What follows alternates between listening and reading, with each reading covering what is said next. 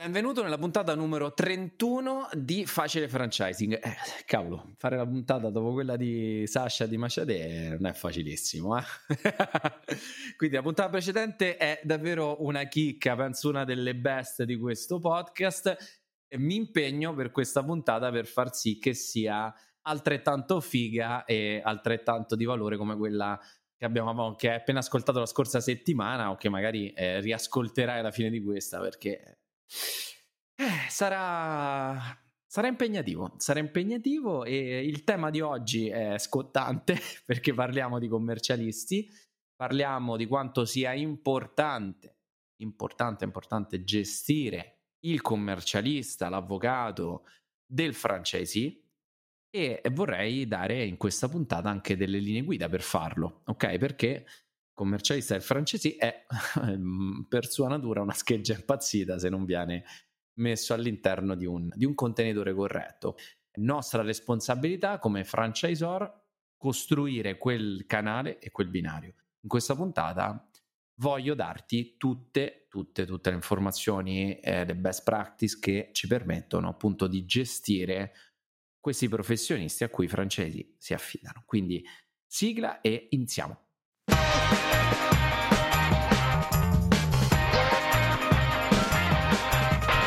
Facile franchising. Bene, bene, bene, bene, to- bentornato. Ora si parla di eh, commercialisti, di gestione di professionisti e cerchiamo di andare a fare una serie di ragionamenti che poi ci permetteranno di condividere quelle che sono le best practice, quindi le, le azioni di successo che ci hanno permesso e ci permettono tuttora di gestire delle trattative in maniera vincente per fare delle aperture. Quando appunto si, si inizia un percorso di avvicinamento al franchising, il franchisee eh, a meno che davvero non sia uno scappato di casa o che il franchising non costi 5.000 euro o che non sia qualcosa dove lui eh, deve investire davvero 3.000 euro, quindi a meno che non stiamo parlando di brand molto molto molto molto semplici, adesso mi viene anche difficile pensare a franchising con queste cifre e, e non mi esprimo sui web franchising che ho visto lo, o franchising delle eh, i corner eh, strani insomma parliamo di franchising veri, ok? Cioè il franchising dove tu apri la location, cioè io per franchising intendo apri la location di un format dalla A alla Z, il corner, il, il web, ti faccio il franchising con la pagina web. Grazie, ma non grazie, come direbbe Luca di, della, della, Pixar. Grazie, ma non grazie. Cioè, non, non è quella tipologia di franchising su cui io mi ritengo esperto e penso che la definizione franchising sia davvero borderline per questa tipologia di, di procedure. Chiamiamole corner commerciali, chiamiamoli accordi commerciali, chiamiamoli per quello che sono, chiamiamoli dropshipping, chiamiamoli partnership, non mascheriamo un dropshipping con la parola franchising perché andiamo soltanto a infangare il concetto di franchising in Italia se appunto poi non ti sto facendo altro che proporre un dropshipping. Scusate, scusami questa disamina, scusami, era un sassolino nella scarpa che dovevo togliermi. Detto questo, quindi, come si gestisce il commercialista? Partendo dal presupposto che il tuo franchisee, se il tuo business sta in piedi, eh, parlerà con un, fine- con un uh, commercialista, con- parlerà anche con un avvocato, presumibilmente. Quindi cercherò, sì, parleremo di commercialisti, ma cercherò di darti anche delle linee guida che ti permetteranno di gestire anche eventualmente un avvocato. Allora, partiamo dal presupposto che un professionista, quando vuole tutelare il proprio cliente, la prima cosa che fa si riferisce alla legge. Ok? Quindi un buon professionista, la prima cosa che fa è dire, bene, io magari di franchising non ci capisco una mazza, però questo mio cliente mi ha, mi ha chiesto eh, un aiuto, io non posso tirarmi indietro. Magari è un cliente, magari è un amico, magari è una persona anche importante per la mia famiglia, magari è un figlio, un cugino, un nipote. E quindi io mi studio intanto quali sono le, le regole o qual è la legge che vige in ottica franchising. E sappiamo bene, l'ho ripetuto cento volte, ma poi è semplicissimo anche da trovare online, la legge che opera eh, nel mondo del franchising è la 129 del 2004, che è una legge che io apprezzo moltissimo, è una legge che a me piace molto, perché è una legge pic- mh, breve, lineare, di facile comprensione e che in realtà ci dà quelle linee guida sane che eh, dovrebbero presupporre che dall'altra parte c'è davvero un franchising e non una fregatura. Una di queste linee guida che sappiamo è uno dei, dei punti più importanti è proprio il fatto che nel momento in cui inizia una trattativa, io come franchisor devo tanto dimostrare che sto iniziando questa trattativa a monte di almeno 30 giorni rispetto alla firma di un contratto di franchising. Quindi ci deve essere una PEC, ci deve essere una raccomandata o ci deve essere magari anche banalmente un'email che san- sancisce l'inizio di questa trattativa. Noi, per esempio, ci muoviamo con quello che è lo strumento dell'informativa precontrattuale, cioè un documento dove eh, la persona firma che in quella data ha ricevuto i documenti che la legge ci richiede. E quali sono questi documenti? Quelli di cui parliamo proprio a profusione in ogni puntata, il bilancio, la visura, ma soprattutto lo storico delle attuali aperture, le variazioni negli ultimi tre anni delle aperture e ovviamente i, le, le, eventuali situazioni giudiziarie o diciamo in un'applicazione un po' molto letterale anche tutti quelli che sono i contenziosi aperti ok? Quindi eh, bisogna essere trasparenti. E quindi un bravo commercialista cosa guarderà? Dirà la legge del franchising impone questo, l'avete fatto? Ok, quindi nel momento in cui tu ad esempio non hai dato l'elenco di tutti i francesi, è chiaro che stai già in torto. Eh, se non hai dato l'elenco di tutti i francesi e le eventuali anche variazioni, cioè Mario Rossi SRL ha aperto Pisa, però poi dopo due anni ha chiuso e quindi data d'apertura, data di chiusura. E quello va scritto va raccontato e la legge ce lo impone. E quindi un bravo commercialista ti dice ok sì si stanno muovendo bene o non si stanno muovendo bene in base a questo.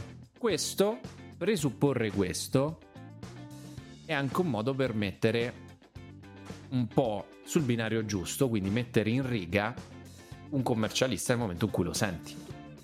Quindi quando prima di tutto regola aurea numero uno se il franchisee ha un commercialista con cui si interfaccia o un avvocato con cui si interfaccia, la prima regola è il fatto che tu debba coinvolgerlo nella trattativa e devi sentirlo tu.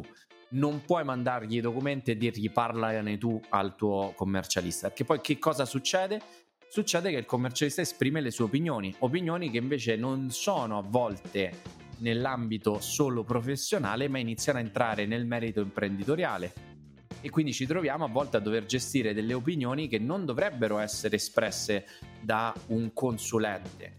Perché dire se un business sta in piedi oppure no eh, sta l'imprenditore eh, o al massimo al consulente nel momento in cui ha documenti e dati alla mano, perché se dice cavolo io qui c'ho un bilancio, c'è il patrimonio netto negativo, eh, c'è un fatturato ma c'è una perdita enorme e non sta in piedi. Allora qui l'espressione professionale ci sta, ma attento, attento davvero perché tanti commercialisti in una via amicale, magari non, per, non lo fanno vestendo i panni profe- del professionista, dicono ah vabbè ma ancora l'ennesima burgeria ad esempio non l'apriamo ma dai ma qui ce ne stanno tante che la apri a fare.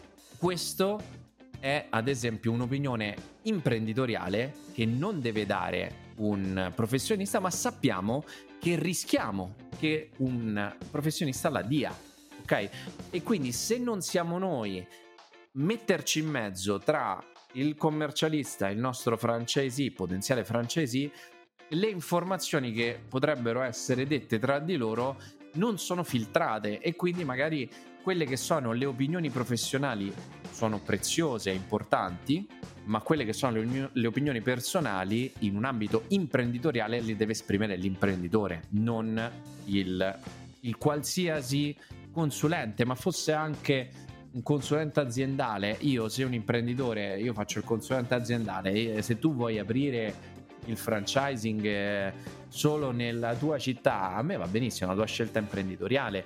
Io quello che devo fare come consulenza aziendale è accertarmi che quanto stai proponendo sul mercato del franchising sia competitivo, sia vincente e sia proposto nella, mia, nella maniera più performante possibile. Ma il mio lavoro non è fare le scelte per te, come non lo deve essere per il franchisee nei, nei riguardi del suo commercialista. Quindi arriviamo al primo punto. La call col commercialista deve essere in attacco. Ok? Devi presupporre che tu stai attaccando, perché nel dubbio chi attacca vince, ok? Quindi che cosa significa organizzare una call in attacco? Significa farsi vedere preparati e sul pezzo sulla legge 129 del franchising e dimostrare immediatamente che sono stati fatti tutti gli adempimenti, farlo vedere e darlo fortemente per scontato.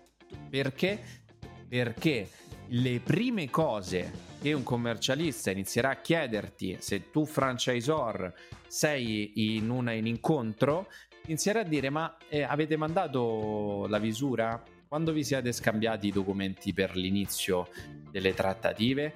Queste domande eh, sono normalissime e presuppongono una preparazione del professionista dall'altra parte. Se io inizio a dire sì, buongiorno, buongiorno, allora intanto, eh, proprio a tutela del, del, suo assistito, insomma il nostro potenziale affiliato Mario, che, che eccolo qui, saluto, grazie Mario, è bellissimo.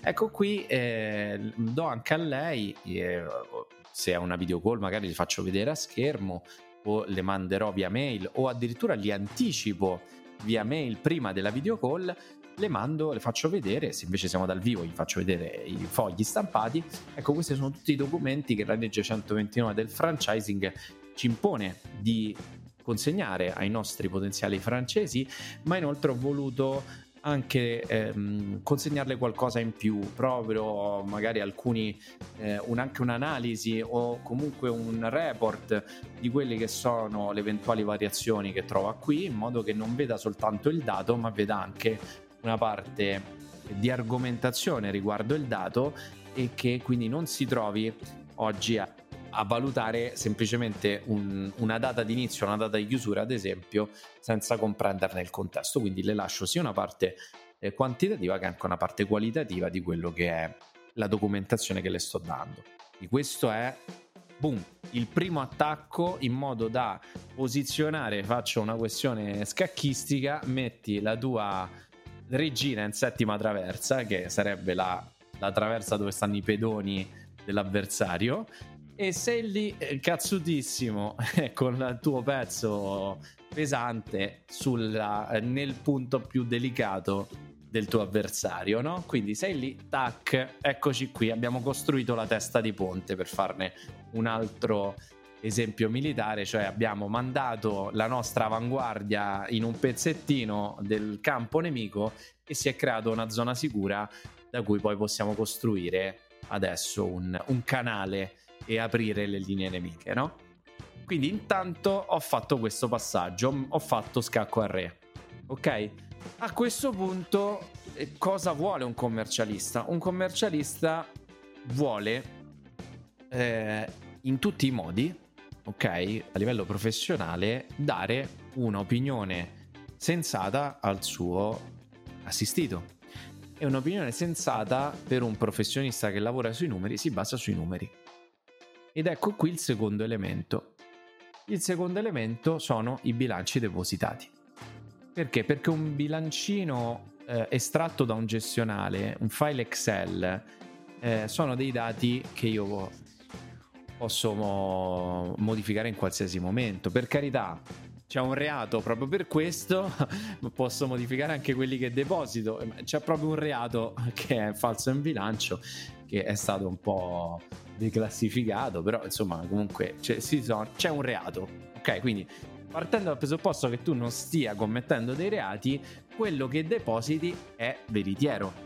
Ok? Finché invece siamo nell'ambito della bozza, siamo nell'ambito del file Excel, siamo nell'ambito dell'estrazione di un gestionale, io posso manovrare i dati come voglio perché dico vabbè estraggo gli ultimi tre mesi che sono andati molto bene vi faccio vedere ah ma vedi i tre mesi vanno sempre gli ultimi tre mesi sono andati alla grande tutto l'anno va così poi magari c'è lo scheletro nell'armadio no? e quindi il bravo commercialista dopo aver visto quindi l'entrata no? se facciamo il paragone con la partita di poker vedere le carte dell'avversario vuol dire mettere sopra quello che è la conoscenza della legge del franchising, la metti subito sul tavolo e tutta la documentazione con anche un minimo di commento rispetto a quello che gli stai andando a, a consegnare. A quel punto l'asso, il tuo asso nella manica sono i bilanci depositati. E qui purtroppo casca l'asino di tante reti in franchising che operano con francesi con ditte individuali. Quando operi con francesi con ditte individuali, eh, purtroppo i numeri dei punti vendita diventano eh, un dato che è al limite della legge della privacy sui redditi delle persone. Quindi diventa non più un dato studiabile, ma diventa un dato sensibile. Perché? Perché sappiamo che nella ditta individuale, persona fisica e persona giuridica mm, si, si uniscono no? e sono, eh, sono uniche, mentre invece in un SRL i bilanci sono pubblici. Avere dei francesi con le ditte individuali è un problema grosso, soprattutto quando dall'altra parte non hai un'altra ditta individuale che vuole aprire, perché oggi ce ne sono sempre meno, ma abbiamo un imprenditore. E quindi è chiaro che eh, se tu devi far vedere dei bilanci depositati e per legge hai delle ditte individuali che non depositano il bilancio, i giochi poi potrebbero un po' crollare. Ok? Puoi far vedere il tuo bilancio. Ovviamente presupponiamo che tu stia operando con una SRL. Se anche tu non operi con un SRL, è chiaro che la trattativa sarà molto in salita perché parliamo di dati non pubblici e quindi eh, opinabili, quindi aggiustabili in qualche modo. Ok? Quindi eh, quando poi siamo lì in trattativa, avere invece dei bilanci depositati, sia i tuoi che quelli dei francesi, è una potenza incredibile. Perché? Perché metti tutto sul piatto e lo metti. Quindi il terzo punto è far vedere i conti economici previsionali.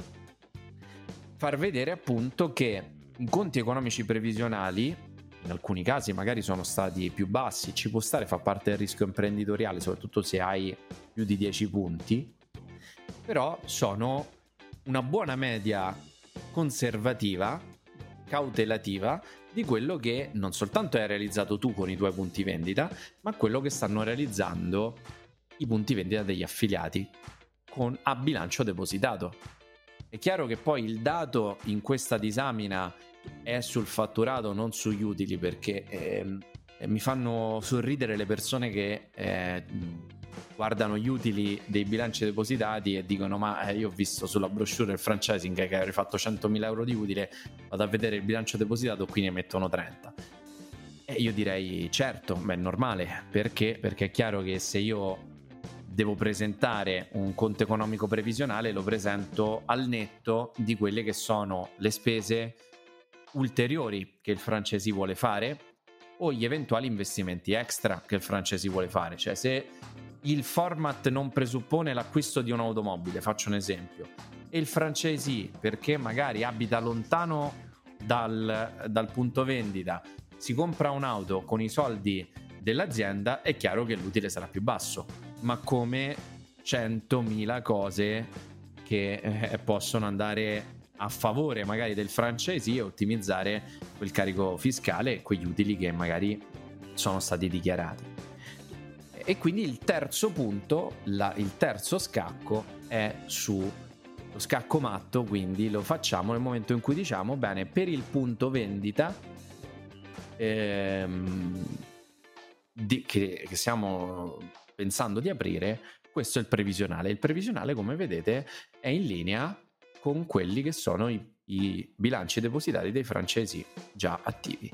Con queste tre mosse porti a casa il 99,9% dei, dei commercialisti. Poi c'è sempre quello che a livello umano e qui subentra l'essere umano e non il professionista, ma il professionista te lo porti a casa nel 110% delle, delle volte. L'essere umano che magari non si trova con te, che magari ha altri interessi e vuole guidare il suo eh, assistito verso altre cose perché magari ha un investimento lui che vuole presentare, quindi quando ci sono delle dinamiche che vanno fuori dalla dinamica professionale dell'opinione di un professionista, ma eh, subentrano altri interessi, a quel punto chiaramente eh, lì poi te la devi giocare sotto il punto di vista umano e lì è la tua sensibilità come essere umano e come comunicatore, ok? Ma mh, mm, il professionista te lo porti a casa con queste tre cose: legge, bilanci depositati dei francesi, conto economico previsionale.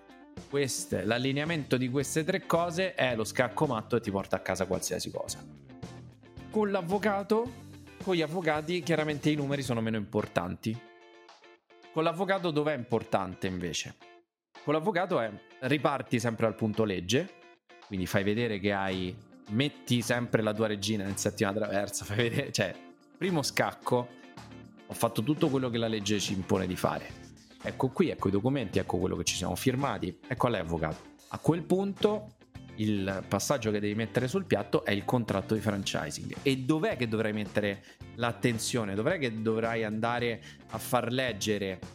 Dov'è che devi andare a far vedere?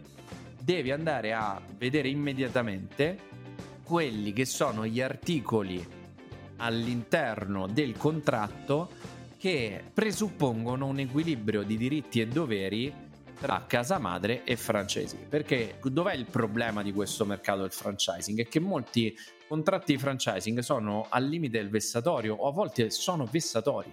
Ok? E quindi un bravo avvocato eh, tanti tanti contratti dovrebbe proprio dire al suo assistito non li firmare ma, ma neanche se ti, ti, pagano loro e tu gli stai pagando qualcosa no fermati bello il business però andiamo su un'altra, su un'altra cosa perché poi ti, ti stai mettendo dentro dentro una gabbia. Ok? Mentre invece un buon contratto di franchising che supera il test anche di un bravo avvocato e un avvocato bravo è quello che fa l'interesse del proprio cliente, non il suo, eh, come un bravo commercialista è quello che fa l'interesse del proprio cliente, non il suo, anche se non tutti purtroppo sono bravi commercialisti o bravi avvocati, lì dobbiamo far vedere quale all'interno scorrere insieme il contratto di franchising che è tra gli allegati di legge obbligatori da dare in una fase iniziale di contrattazione, far vedere che, vede, caro avvocato, io chiedo all'affiliato questi adempimenti, però anche da parte nostra ci sono degli obblighi del franchisor, quindi abbiamo sia un articolo con gli obblighi del francesi, ma c'è anche un articolo obblighi del franchisor già la struttura di questi due articoli dove io vedo in tantissimi contratti soltanto gli obblighi del franchisee e nessun obbligo del franchisor è questa, il fatto di mettere entrambi gli articoli e nel leggerlo presupporre che ci sono delle, degli equilibri no? dove siamo due imprenditori sullo stesso livello che lavorano con dei ruoli differenti ma con importanza uguale allora questo porti a casa l'avvocato e anche lì 100% dei professionisti li porti a casa. Poi c'è quella piccola percentuale purtroppo che ha altri interessi e che vuole portare il suo cliente verso altri interessi. Ok? E lì appunto, come con i commercialisti, vale il tuo lavoro di comunicatore e di, di persona.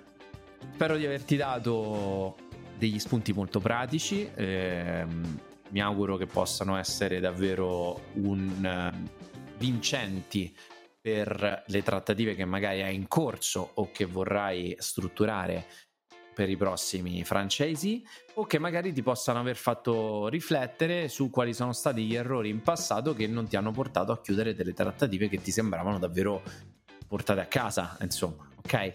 Spesso è il commercialista o l'avvocato che si è espresso negativamente. In questa, in questa, puntata quindi ci sono, sono uscite tanti, tante idee, tante cose di cui mi piacerebbe parlare sul gruppo, quindi se hai voglia siamo su Facebook, eh, gruppo rating, chiedo davvero mh, se hai una domanda falla nel gruppo, sarebbe davvero prezioso per tutti. vorrei diventasse un gruppo di discussione, è proprio un mio sogno, un mio, un mio obiettivo. Noi ogni venerdì pubblichiamo una puntata, quindi ti, ti faccio il mio, il mio, buon augurio di, di, buon fine settimana e eh, ci vediamo venerdì prossimo, sempre a mezzogiorno, sempre alle 12 su Facile Franchising. Ciao!